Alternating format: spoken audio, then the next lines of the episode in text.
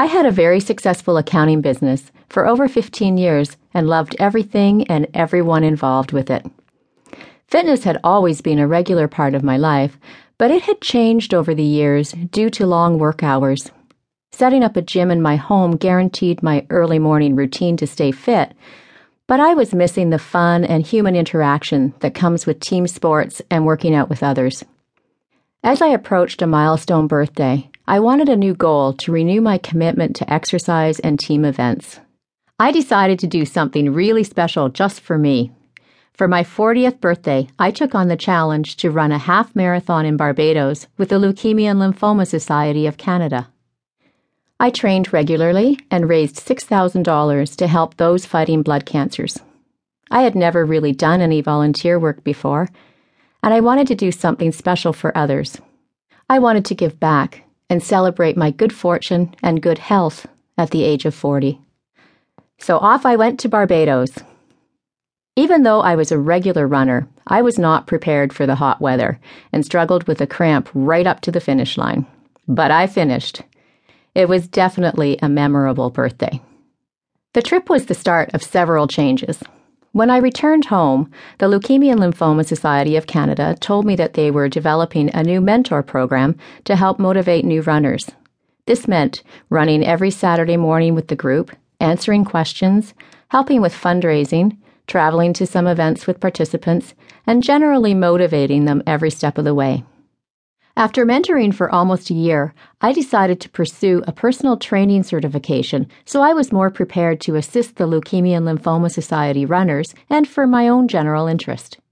Approximately three months after the successful completion of my written and practical exams, the instructor of the course contacted me about a coaching position available for HBC Run for Canada.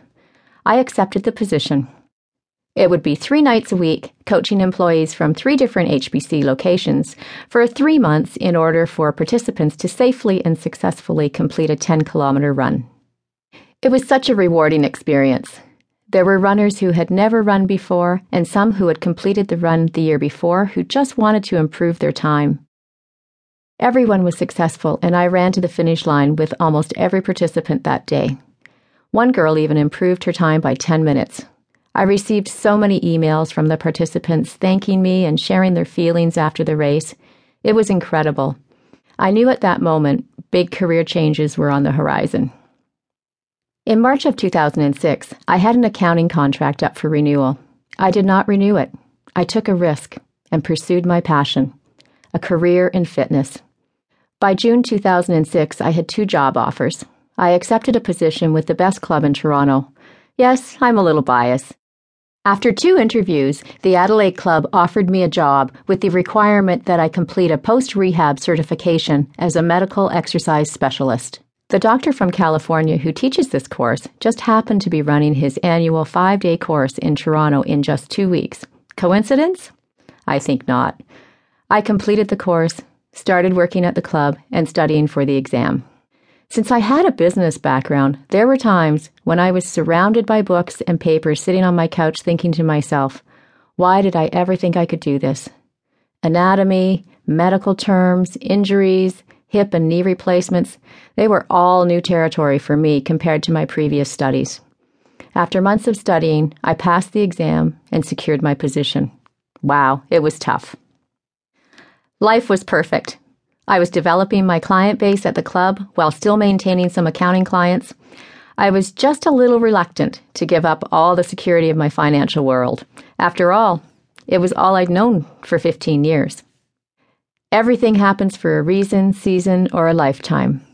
Author unknown. 2009. More changes ahead. In spring of 2009, I was settled and thrilled to be working in the health and fitness field but I wanted it to be full time.